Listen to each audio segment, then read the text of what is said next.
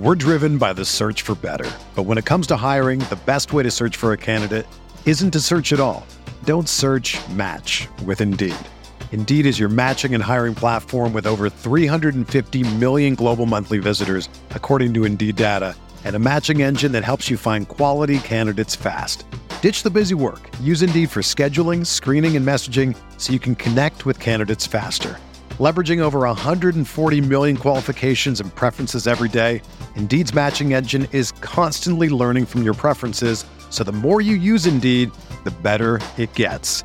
Join more than 3.5 million businesses worldwide that use Indeed to hire great talent fast. And listeners of this show will get a $75 sponsored job credit to get your jobs more visibility at Indeed.com slash BlueWire. Just go to Indeed.com slash BlueWire right now and support our show by saying that you heard about Indeed on this podcast. That's Indeed.com slash BlueWire. Terms and conditions apply. Need to hire? You need Indeed.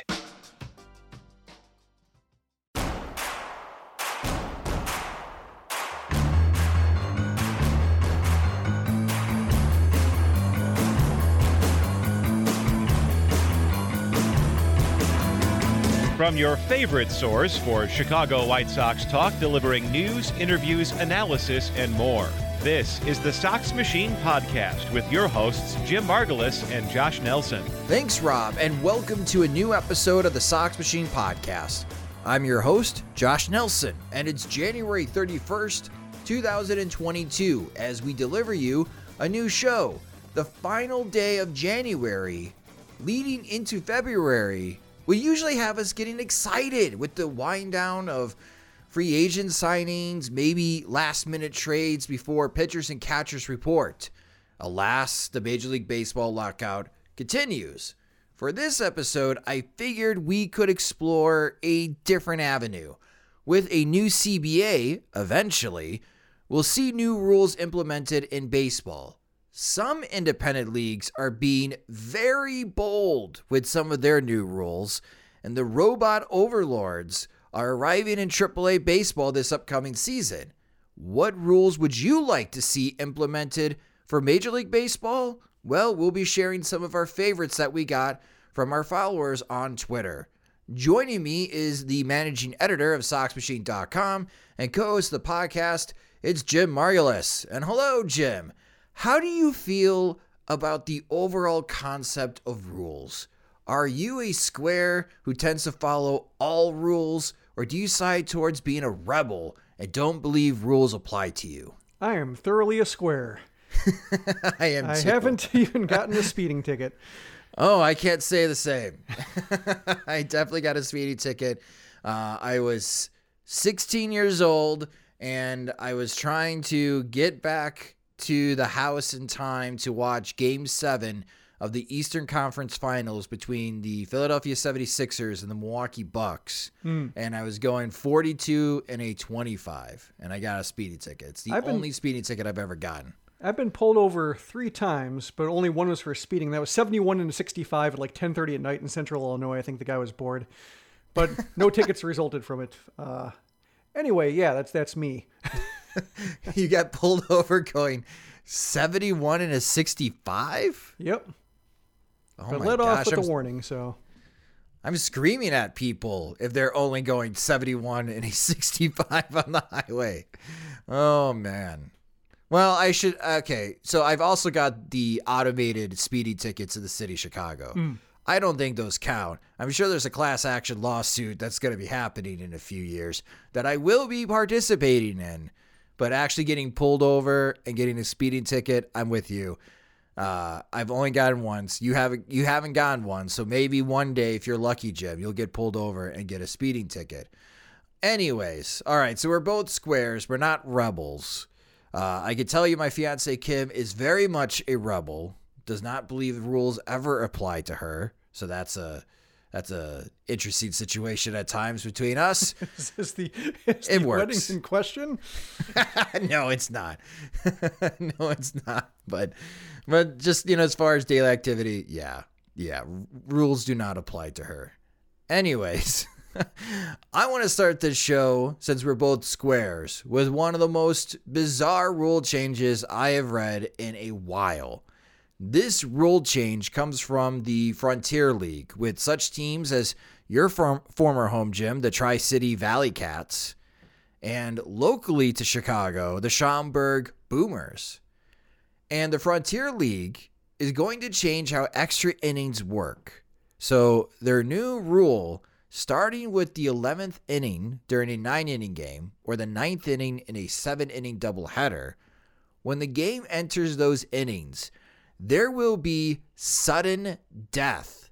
The home team's manager will decide to play offense or defense for the 11th inning.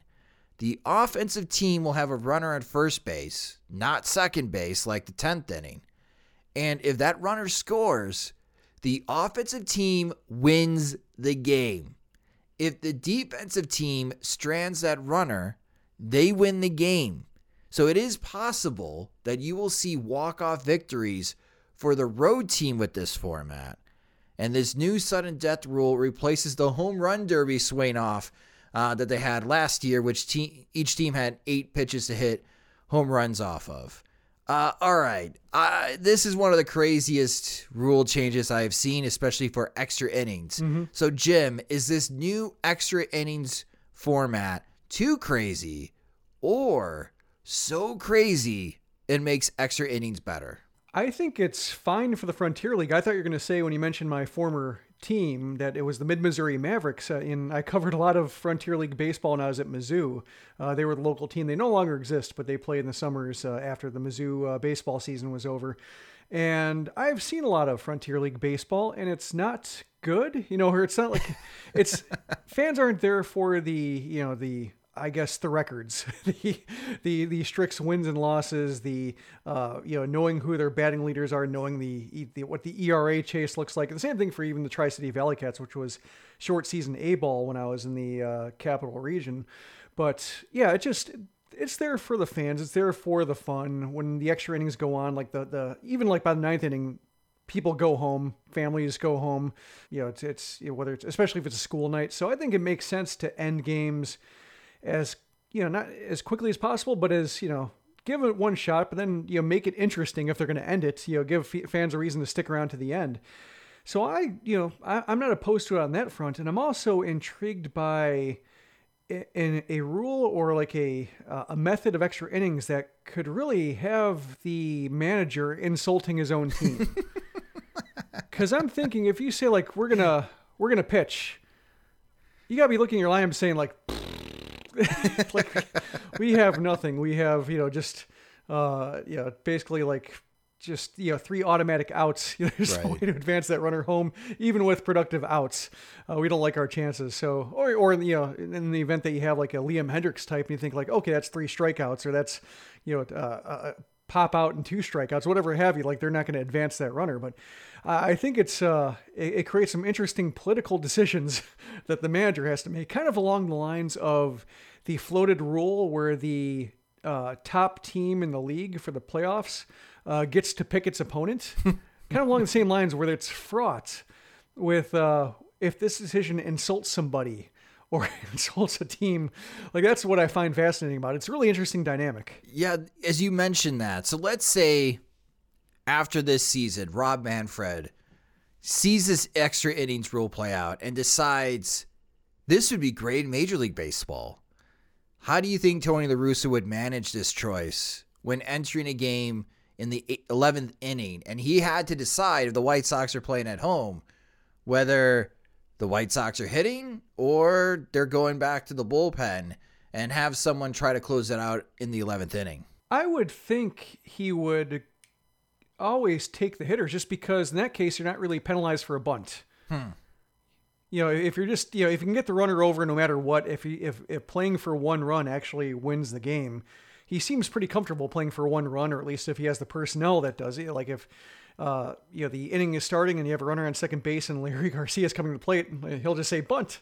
You know, just automatically reflexive bunt call, and and that I imagine being the way to goes. even with like a Hendriks type in the bullpen. I, I don't see I don't really see a, a way for you know, under these rules, unless, you know, it's a case like the Frontier League where you have a lot of offenses that just dry up after like two or three hitters, and you might have a case where you have a lot of two to one games drag on, that it makes sense to maybe pitch, depending on where the lineup is. Like if you're at the seventh hitter, it might make sense to pitch. But I don't see like a major league lineup ever taking the ball for whatever reason, unless you just have like the like a Josh Hader type in his peak, fully rested one inning where you feel like you're putting the ball in his hands. But if you don't have to worry about the other team ever coming to bat, I don't know why you would choose to pitch. Yeah, that's you, you raise an interesting point because let's say if this was actually implemented in Major League Baseball, by the time the White Sox got to the 11th inning, I'm already assuming Liam Hendriks has already pitched in the game. Yeah. He pitched in the ninth or he pitched in the 10th inning. And if it's like most games, you're down to Ryan Burr. So Tony La Russa, if this was ever implemented in Major League Baseball, which it's not, but just play along with us right now. If he had the mm-hmm. choice of going to Ryan Burr to close out the 11th inning, which if he does, the White Sox win the game. They don't even have to bat. They win the game. Or go to his 789 part of the lineup. You think that La Russa would pick 789? I think so, just because the, you know when it comes to major league lineups, they're all they all should be able to get a runner home from second. You know, given three cracks at it. I think unless you have like the pitcher coming to the plate, like National League rules, then maybe it's a case where you're looking at like a squeeze bunt at best, or like you know if your if your bench is empty, that sort of thing. But I just well with this rule, the runners on first base. Oh, runners on first base. Okay. You can still bunt them over, and you have a runner at second with one out. Yeah. So you're going to get two outs to work with to get the guy home. Okay, I was thinking runner. Sorry, I was thinking runner on on second. Runner, runner on, first. first base. That makes it a lot more interesting, and I think that's a case where if you have like a Liam Hendriks still available, yeah, then I think maybe you take your chances with that because I think you know when it comes to run expectancy that it's just it's a different animal when you have a runner on second.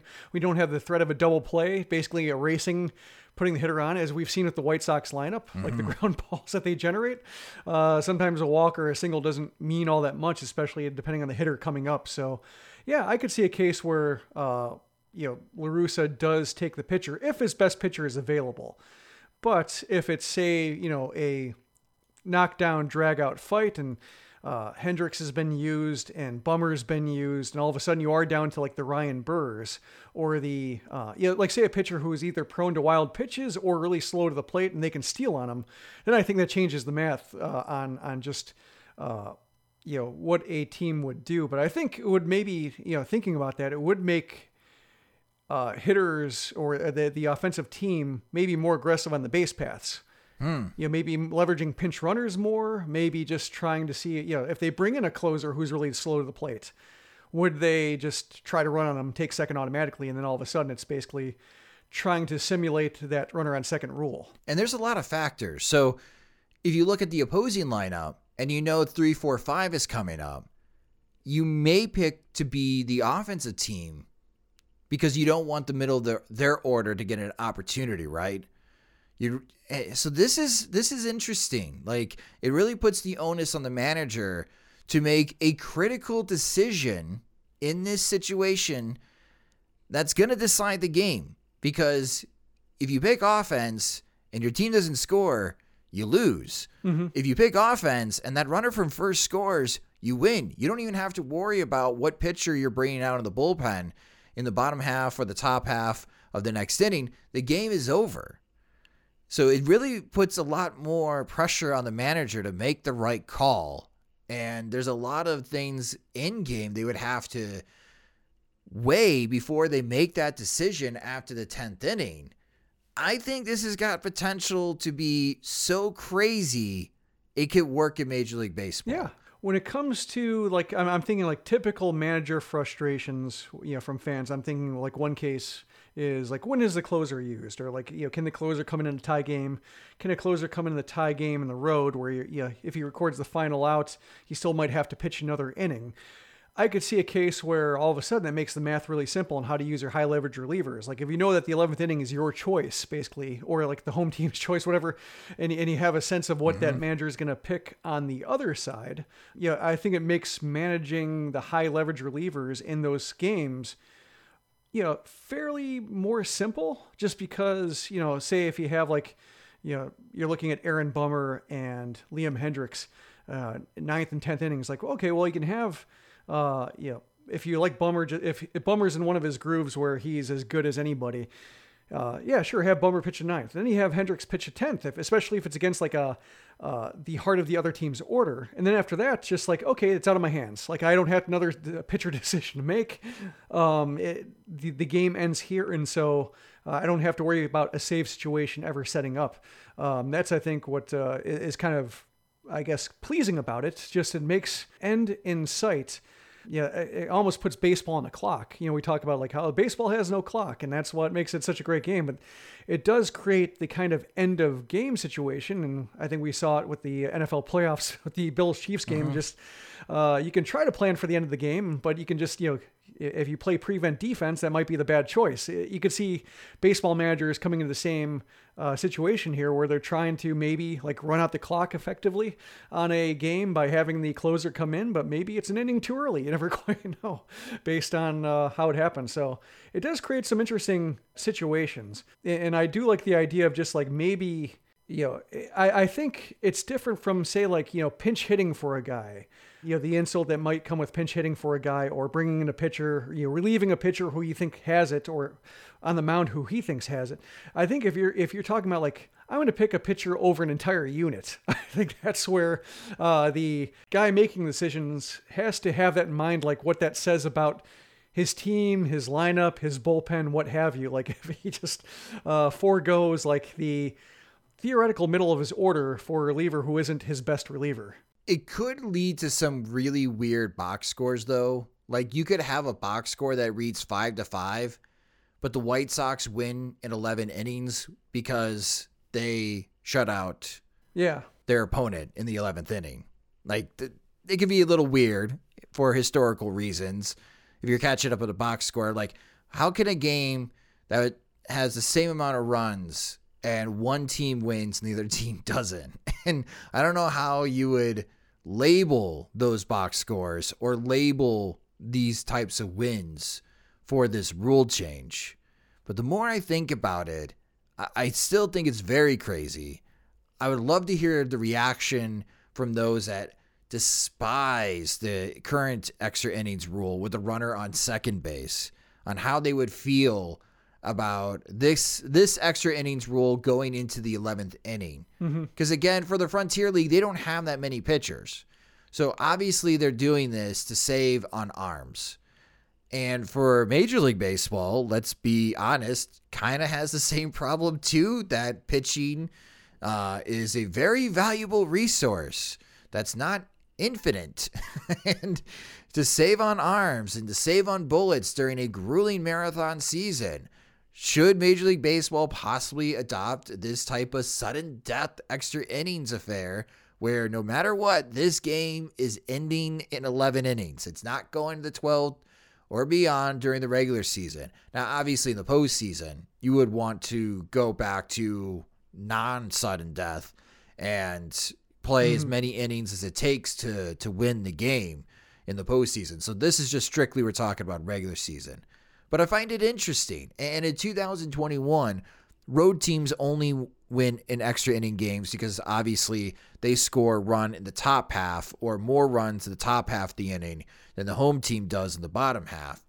Road teams had a 524 winning percentage in extra inning games last year, Jim. Hmm. So hitting, as you were mentioning for Tony La Russa, may be the way to go. That may be the analytic play where you could have a 52% chance of winning the game if you pick to be on offense instead of being the defensive team. I'm just thinking of like Craig Kimbrel innings where a run on first really posed problems just because of the threat of a wild pitch or just how easy it was to run on. The presence of a runner compounded issues. So I think that's that's why I think just the interpersonal nature of it, just how it suggests, you know, the confidence you're voicing in certain people or certain lineups or certain matchups, I think is really would be fun to hear about, fun to ask about, fun to write about, fun to second guess.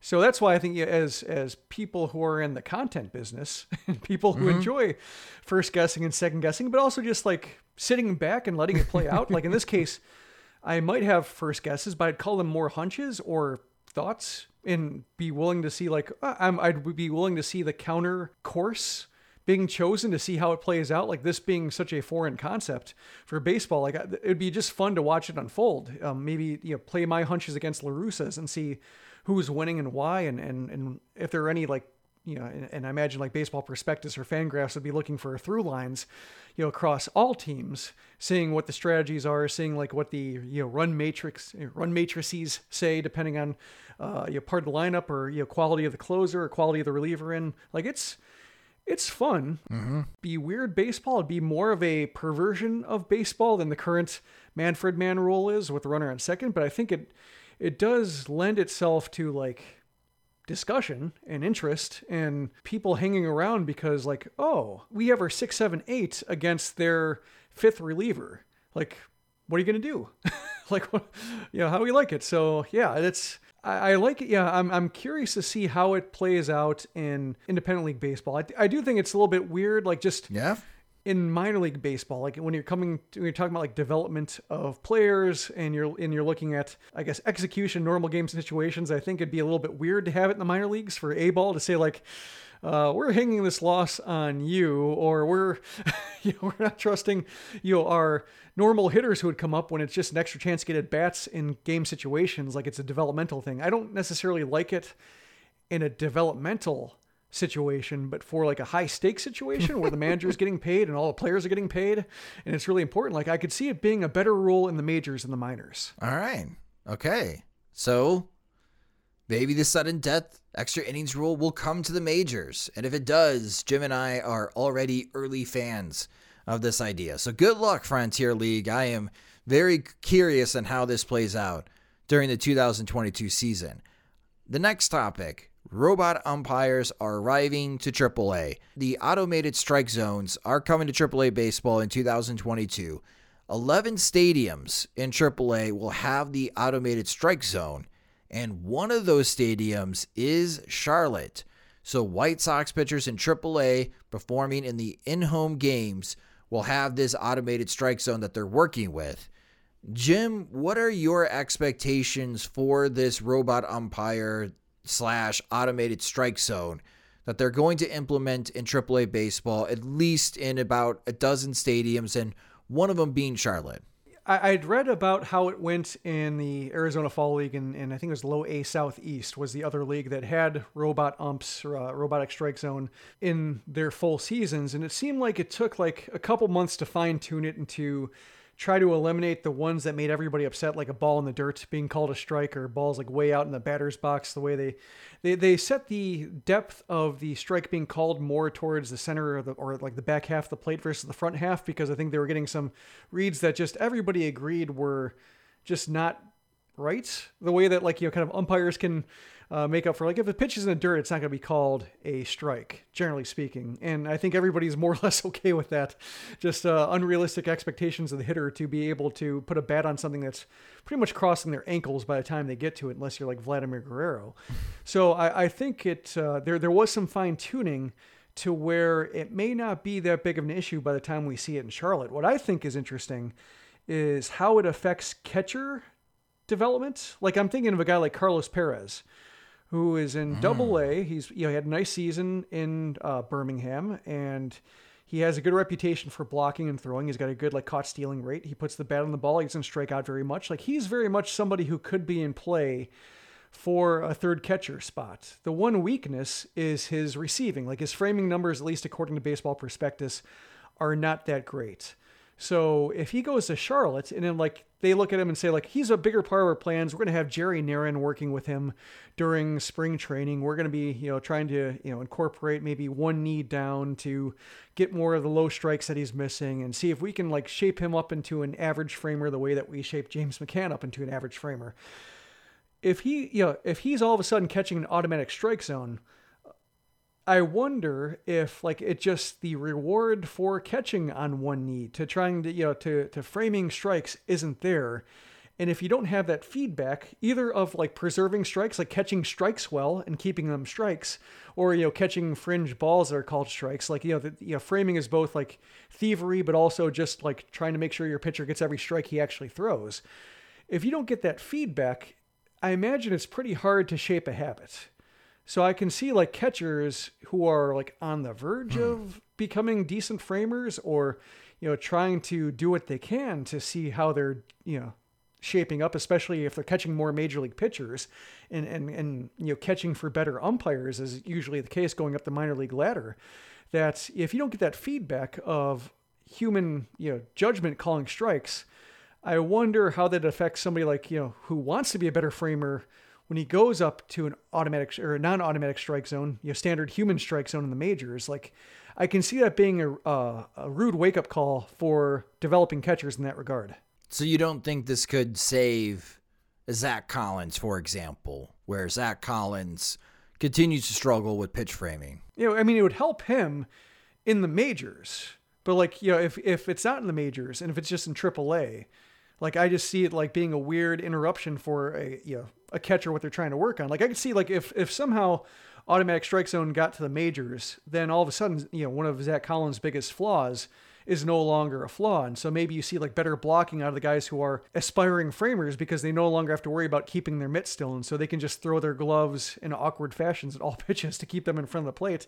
You know, a guy like Yasmani Grandal maybe is not as valuable as a a receiver. Maybe he shapes up a little bit better as a pitch blocker because he's not worried so much about preserving strikes to where balls glance off his glove. Like I can see that, you know, helping guys in the major leagues, but I think as it's currently implemented or planned to be implemented in AAA, and then all of a sudden you're going back to human strike zones in the majors, I can see it being like, well, how good of a job receiving am I actually doing?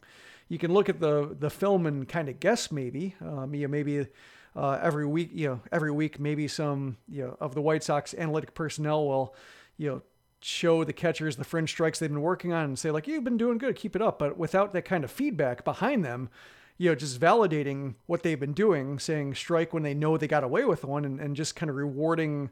Uh, that behavior and the physical actions of catching those strikes, uh, I can see like just having no real way to train real time. Like I can't see it being, uh, you know, maybe some catchers, uh, maybe I'm not giving catchers enough credits, and maybe they can kind of store strikes they know they've caught once they get it on film later. But I just see that as being difficult without that immediate feedback. Well, we're going to take a quick break for a word from our sponsors. But coming up next, we share our reactions to the rule changes you, our followers and listeners, suggested.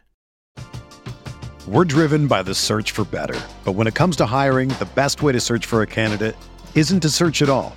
Don't search match with Indeed. Indeed is your matching and hiring platform with over 350 million global monthly visitors, according to Indeed data, and a matching engine that helps you find quality candidates fast. Ditch the busy work. Use Indeed for scheduling, screening, and messaging so you can connect with candidates faster. Leveraging over 140 million qualifications and preferences every day, Indeed's matching engine is constantly learning from your preferences, so the more you use Indeed, the better it gets.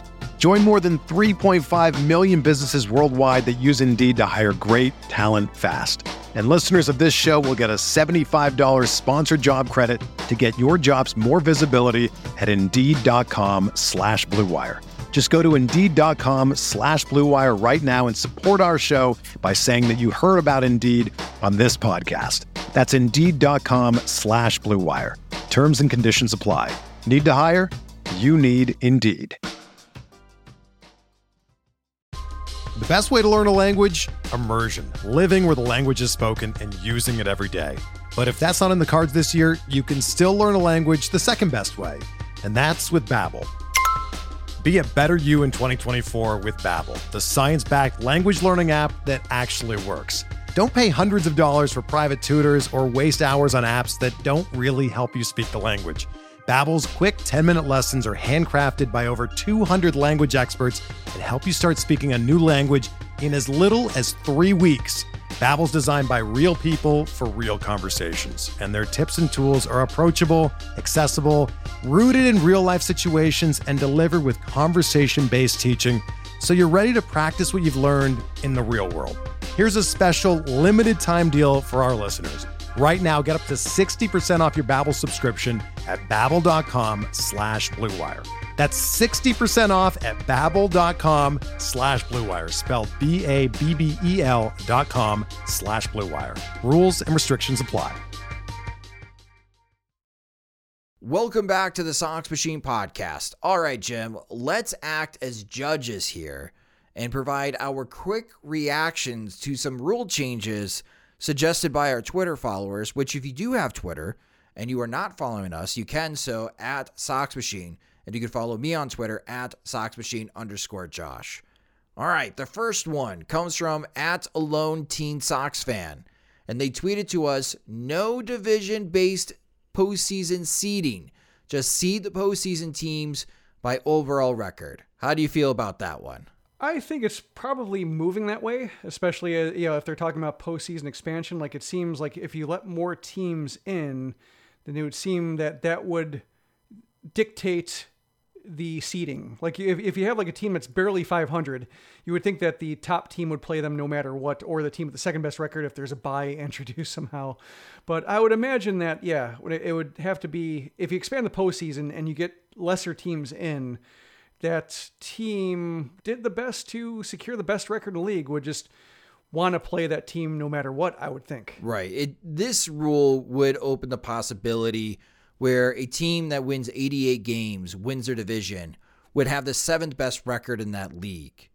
They would not be the number three seed because they won their division. With this rule, they'd be the number seven seed and not really getting, you know, yeah. too much as far as credit with the division title. Congrats, you won the division. You are now the seventh seed. Uh, you do not have home field advantage. Like it is looking to be set up for this upcoming season. I find it interesting, alone Teen Sox fan. So thank you for that. Uh, Mailman mm-hmm. Jack from Twitter. This is a wild one. He wants to eliminate the infield fly rule, Jim. Yeah, I'm surprised. You know, when the infield fly rule is uh, called, that more players, more teams don't just let the ball fall. Yeah, that's true just to see like you know when you see what happens when runners get caught in between like in pickle and two ba- uh, two runners end up on the same base and nobody knows who to tag or who has the right to the base you know and, and who should back off and who should like when you see that kind, or even like the Javier Baez play uh, with the Pirates uh, was it Will Craig you know chasing yeah, him back terrible. home like when he had a step on first like whenever like order breaks down on the base paths like it doesn't seem like you know the players involved have a really strong sense of who's got a right to what. So I'm surprised that more teams just don't let the ball drop and see what happens. I, I think the drawback of having no infield fly rule just means you have more double plays, and I think that's something you want to avoid in baseball. It makes it pretty easy. Maybe you have more wild throws and some crazy little league type action because somebody tries rushing a throw or getting too cute, and and uh, all of a sudden it was a, a, risk that backfired. But I think you just see more double plays in the end, and that's not necessarily exciting. But I am for just infielders letting the ball drop just to see who has the brain fart.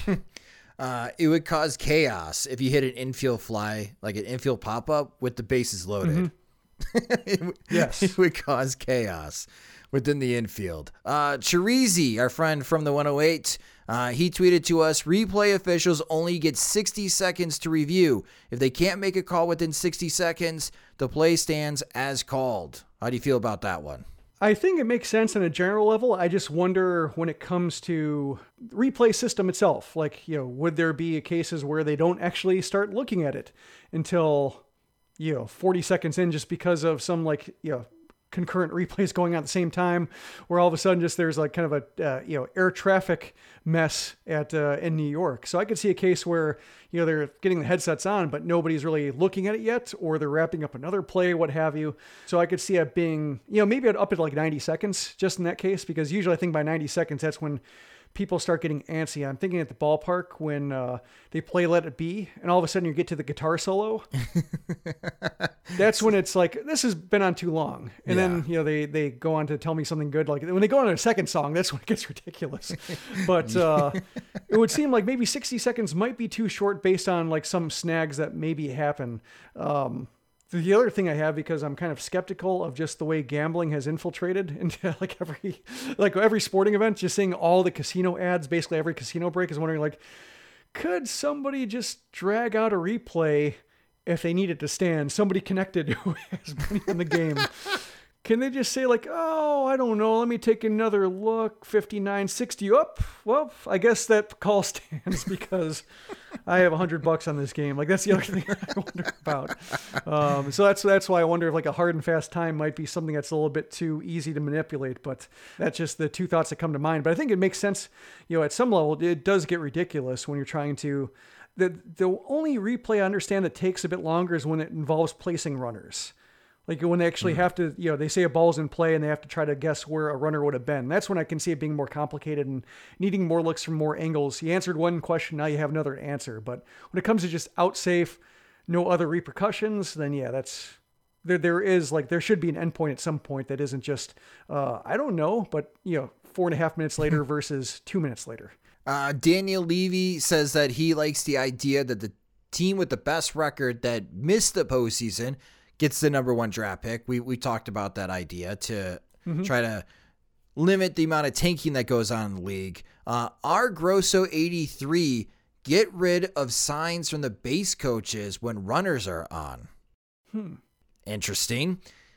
Beefloaf, again, one of our friends from the 108, tweeted to us limit the game day active roster to just 18 players. So even though you have a 26 man roster, you can't use all 26 players. You can only use an active roster of 18 players, which would obviously limit the amount of pitchers that you have. I kind of like it. I think it makes sense from a aesthetic standpoint, like having the parade of pitchers come out. It does add more value to your starters going longer. And so, like a team like the White Sox, that had a great rotation last year, would certainly benefit them uh, more than other teams that are trying to stitch it together.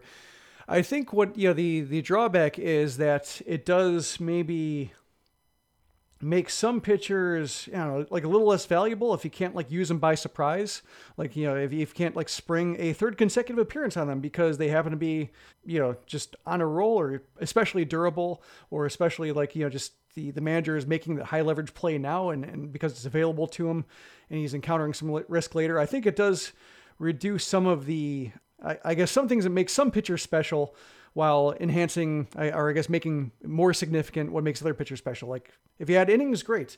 If you uh, if you can be used on back to back back days, uh, you know maybe I guess you just roster that pitcher perhaps. But I think I, I do like having the ability for managers to improvise within reason. So I think a lot of that was addressed by the three batter minimum. I think so. I'm more or less content with how many relievers are being used now. Big picture, I think it you know when it comes to pace of play I think the pitch clock is something that I guess would more address, be my next thought, I guess, to address just how quickly the game proceeds. Yeah, as in rec tweeted to us, implement the pitch clock, which we have talked over the years. I'm still surprised that we do not have a pitch clock in Major League Baseball, but yeah, I, I, would like to see the pitch clock to help as far as with speeding up the game. I think that'll do a better job of doing that than the three batter batter minimum for the pitchers right now. Uh, Chris McGowan uh, tweeted to us if you bunt safely for a hit, that should be ruled a ground rule double.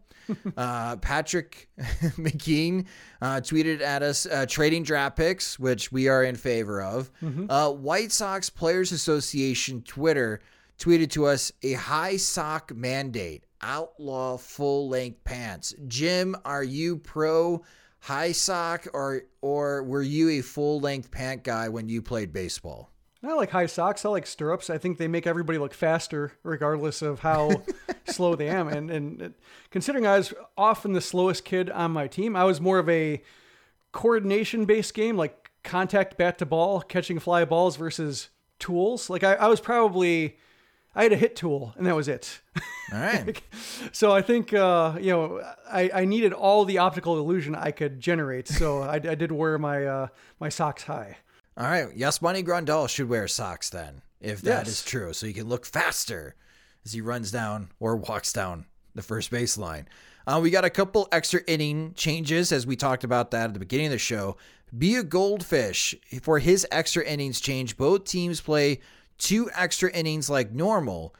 But if the game is still tied after the second extra inning, the result of the game is a tie. Are you cool with ties in baseball, Jim? I'm Generally speaking, I would say no, but it's the kind of rule where I wouldn't mind seeing it played for one year just to see what happened or like you know what the reaction is. Because when you look at baseball uh, history, you look at like old White Sox records from you know like the before 1960s, you see the occasional tie here and there, especially like in early century before lights and when teams were on train schedules that you had like you know, more games and ties. You had curfews, you had uh, you know smog, uh, you know smog stoppages, just like you know you had terrible air quality in some places. Just it, it, was a case where just yeah, some games just ended in ties and they couldn't make them up because you couldn't just you know, have impromptu air travel to drop a team in a city. Just the schedule was what it was. So there is a historical root in baseball that involves ties. So I'm, you know, I, I don't think it's as weird as it might be for other sports. Um, like say like basketball, if basketball had ties, like that's that's a case where you know yeah. overtimes should settle basketball eventually. But baseball, you know, it does have a history of running out of time or running out of daylight in the past, so it, it it's not as historically uh, dissonant as it might as some fans might think it would be. So I would be okay trying it. I wouldn't be okay with it like being the permanent solution, but I'd, I would not mind seeing it for a year just to understand what is maybe good about it or why baseball has avoided it for all these years. Maybe another idea for the Frontier League. Gugas Leogito tweeted to us his extra innings idea. First extra inning is without the Manfred man rule. Uh, the 11th inning and beyond, you could have a runner on second base. So, side question, Jim, what is your favorite Manfred Mann song? I think I only know one of them, which is uh, which not is not even their song, right? Uh, Blinded by the Light. But that's true. Um, I was gonna say when, when it comes to Manfred Mann and the Earth Band, I, there's only two songs that I know, and I like them better as Bruce Springsteen covers than Bruce Springsteen's originals of those songs, and that's Blinded by the Light and For You. I, I like Manfred Mann's versions of those two songs better than Springsteen's, but yeah, I don't like anything else that they do. but yeah, I think we talked about that before when it comes to like the how jarring it is to go for like a you know that that Lucas Giolito Shane Bieber pitching duel where Giolito went seven and Bieber went nine, and then all of a sudden like scoreless going in the tenth. Here's an arcade game. That was a little bit weird. But I think, you know, once you get to the 11th inning, maybe 12th inning, more questionable relievers in for the leverage uh, coming in. And so that's a case where it does make sense to maybe have that game be accelerated just because it's already getting weird. But I think at least for. I don't mind having a transition inning or two just to, in the event that you have like a great game like that, just preserving the idea that a starting pitcher could go 10 and it could be a good idea. That's, I think, what, what is lost when you all of a sudden you have a runner on second is no matter how good a starting pitcher is throwing, you're not going to want that guy in. And I think that's kind of the, the drawback of the Manfred man so soon. Old Hayduke tweeted to us scrap balks. Only one throw is allowed to a base between pitches. I think that's interesting. You have some very interesting pickoff moves if you scrap the balk. hmm. Uh, Craig Erickson tweeted to us: "End interleague play." Well, I'm going. I'm just thinking about the no balks, and I think like it could speed up the game, but it also just creates a mess. Like if a reliever just you know all of a sudden just you know theoretically you're never violating the pitch clock if you never look like you're pitching. like that could be a case where hmm. uh, you could get some you know weird sideshows happening on the mound with a guy who just never wants to throw the ball, or just might be like maybe I'm throwing to first now. Or maybe now. You know, so I could see it being a case where that just gets absurd really quickly. So you have to have a balk of some kind. Um, going back to interleague play, like I would be, you know, being uh, being a traditionalist or being, I say not necessarily traditionalist, but a fan of things that make baseball weird, like talking about how one league has the DH and one league doesn't, and me being a fan of just like no league would design that now. So I just enjoy it while it still exists. I think it's the same thing with just with having the National League. I, I enjoyed the dynamic of just not knowing necessarily about a National League or just like the way Hawk Harrelson operated as though National League just didn't exist. In that, like, you'd always say, like, well, I don't know about the National League, but in the American League, you know, this guy's the best. And I thought that was, you know, as interleague play became more of a factor, you know, it became a case like, okay, maybe you should prepare a little bit better instead of just, you know, just shrugging his shoulders at the National League. But I also thought it was kind of charming to just be kind of just ignorant or just, you know, uh, just kind of neglect the other half of the league because you're never going to see them unless it's the All Star game of the World Series. And I thought that was kind of fun. So I'm not opposed to it, but uh, and I'd be curious, I guess, you know, what the league would think about proposing it because I, I think the allure has maybe worn off. I think maybe the one thing that would be lost is like in a case like uh, fans who are saying, "Oh, White Sox are playing in San Francisco this year. I'm going to go watch them at uh, Oracle Park or San Diego or just like you know Coors Field, all the stadiums that they want to go to that they mm-hmm. have on their list of just I'll go there when the White Sox play there. That I think that would be lost. So I think that be might be like the one uh, thing to keep in mind uh, that that that the benefit of having the White Sox play is that when the interleague schedule shows up, like people make road trips and vacations out of that. And I think that's kind of fun for a baseball fan. So that's why I would say keep it now because there does seem to be a lot of people who enjoy that. Uh, a funny one Jimmy Griffin, opponents of the Chicago White Sox are no longer allowed to use right handed pitchers. Yeah, I, I think it's this fine. idea. Yeah, yeah, that's that's fine. Especially if they uh, only have like two lefties on the staff for a three exactly. game series. Make it so. Make it so, Rob Manfred. And the most common, shockingly, universal DH, which I do believe we are getting in 2022. And uh, we'll see where Nelson Cruz lands up. I'm sure he'll get another contract to play in 2022 if there's universal DH. His market has doubled mm-hmm. in size uh, when that does happen. But great rule suggestions, everyone. Thank you so much for tweeting them to us. Again, our Twitters are at Sox Machine and at Sox Machine underscore Josh. Uh, before we end, I had one rule I thought would be mentioned because uh, I did see it. Uh, um, I thought I, saw somebody mention like Jose Abreu can't be hit anymore, or like that was. Oh. Uh, but one rule I thought of, you know, just that I'd be curious about. Uh, my crazy rule, my crazy contribution would be like for hit by pitches can the runner advance no matter what? So, like, if there's a runner on second and first base is open, hit by pitch, the runner on second moves to third, or the runner on third hmm. moves to home. Not a dead ball. Like having a little bit more of a penalty for hitting a batter versus like, oh, we set up a double play. Not a dead ball. The ball is active. That would be very interesting for the Chris Sales of the world, where they hit guys in the back foot with the slider and may cause a wild pitch scenario where it just ricochets off someone's foot and just goes to the backstop. I like this idea. Or it hits you know Jose Abreu like right in the arm and like drops straight to the plate. He picks it up and throws it down the foul line. okay. That might be a bridge too far. uh, but no, I, I like it. Not a dead ball. If you hit someone with the pitch, it's not a dead ball. It is active. Yeah, there's also uh, I forget who tweeted at me when it was during the uh, couple of games where Jose Abreu got hit twice. Uh, it, it's not. I'll say it's not my idea. I, will have to look up to see who who tweeted at me if I can find it. But saying like if Jose if a guy gets hit twice in a game, or like say if a team gets hit twice in a game, the second uh, hit by pitch is two bases. Okay, so really squeezing pitchers here, not wanting to throw inside in fear of if I hit a guy a second time or I hit a second batter, that's going to be like a double. Yeah. Which I thought was kind of interesting, hmm. especially hmm. since hit by pitches are going up. Yeah, it'd make hitters feel safer. It may increase scoring. Yeah, it increases scoring, and I think it makes you know hitters safer, and also just reduces the inequality of just how defenseless a hitter is. Like, mm-hmm.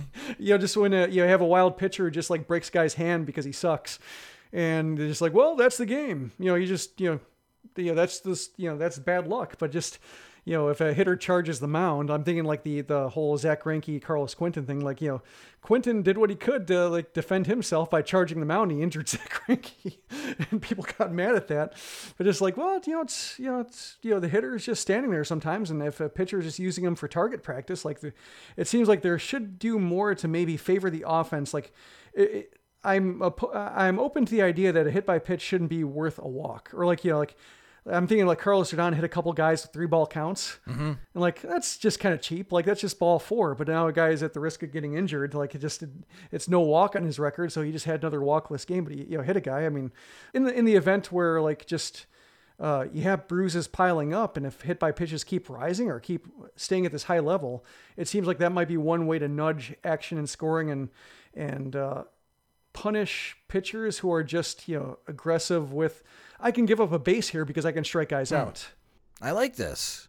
I like these ideas surrounding the hit by pitch because uh, I, I do think there are opportunities to improve it. So I like these ideas, Jim. We'll see if these rules get implemented and we'll see what new rules are going to be added for the upcoming 2022 Major League Baseball season when there is a new CBA. And let's all hope one is agreed upon very soon. But that will do it for this episode of the Sox Machine podcast. Thanks for listening. And if you have been a long-time lurker or brand new to Sox Machine and enjoy our work, think about joining our Patreon. Our Patreon supporters get exclusive content, ad free versions of the podcast and website, and the first opportunity to acquire our new Sox Machine swag. I want to thank one of our new Patreon supporters, David Offrucht, who and one of our oldest supporters, Matthew Cowie, who has been with us since the start of 2018. Both are annual subscribers, which you can save 9% compared to monthly billing. In a few weeks, I'll be starting our Major League Baseball draft coverage with the college baseball opening day coming up in mid February, and our Patreon supporters get weekly reports of the top draft, top draft prospects as an example of the exclusive content. So if you're interested, and again, if you enjoy our work, you can sign up at patreon.com slash soxmachine. The Sox Machine podcast is a production of SoxMachine.com, your home for all things Chicago White Sox baseball, and part of the Blue Wire Podcast Network. Alongside Jim Margalus, I'm Josh Nelson. Thanks for listening.